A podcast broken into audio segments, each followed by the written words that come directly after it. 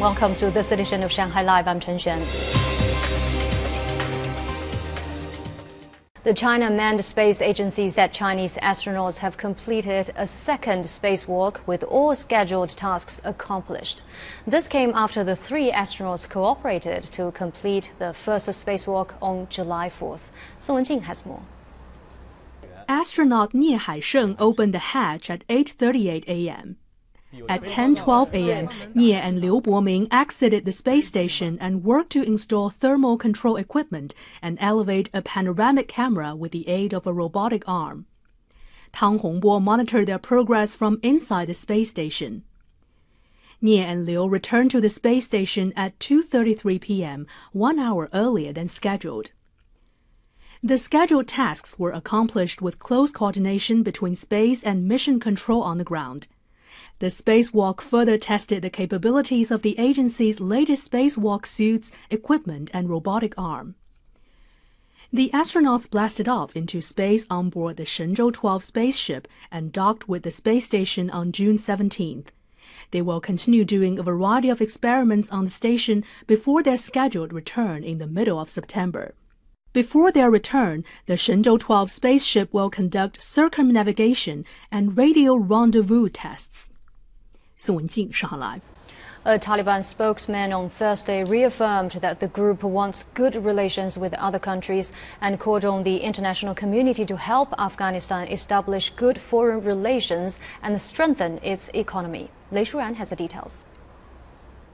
In a gathering in Kabul to celebrate Afghan Independence Day, a Taliban spokesperson said that the Taliban would not tolerate any threat to its principles and independence but also wants good relations with other countries. We want interaction with all countries of the world based on diplomatic principles and respect. We want good relations. We want a good economy. We want good trading. We want good diplomacy. But in return, we want our values to be respected. UN Secretary General Antonio Guterres said yesterday that he was ready to speak to the Taliban directly, adding that UN officials in Kabul have been in close contact with the Taliban. On the same day, Chinese State Councilor and Foreign Minister Wang Yi exchanged views with British First Secretary of State and Foreign Secretary Dominic Raab on the situation in Afghanistan in a phone conversation. Wang noted that the situation in Afghanistan has changed from one of military action to one of political dialogue, and that the situation is still unstable and uncertain. The international community should encourage and guide political dialogue in a positive direction instead of exerting excessive pressure.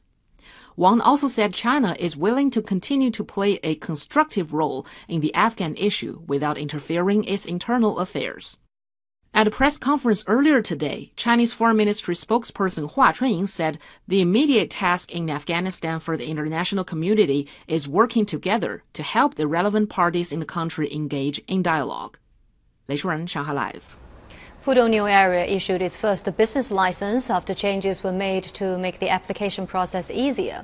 The changes came after the State Council last month released a guideline calling on Shanghai to make Pudong a role model of socialist modernization. Zhang Hong tells us more.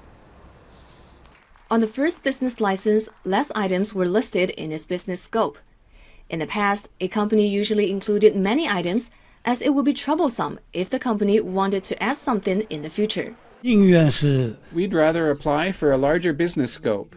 We may not run some of the businesses, but we want to save the trouble of applying for a change in the future.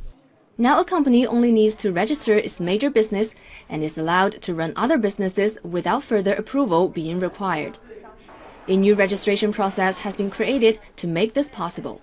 The new mechanism enables a more convenient registration of a company's name, address, and business scope companies can get a business license more efficiently. Uh, Pudong also allows chain stores to apply for a permit to sell over the counter medicines. They can get a permit as long as they make a written commitment saying that it has the qualification documents required by law without actually providing those documents. Tremi Group got this new permit. All of our 680 stores will apply for this permit. It will be more convenient for people to get medicine and it benefits our company.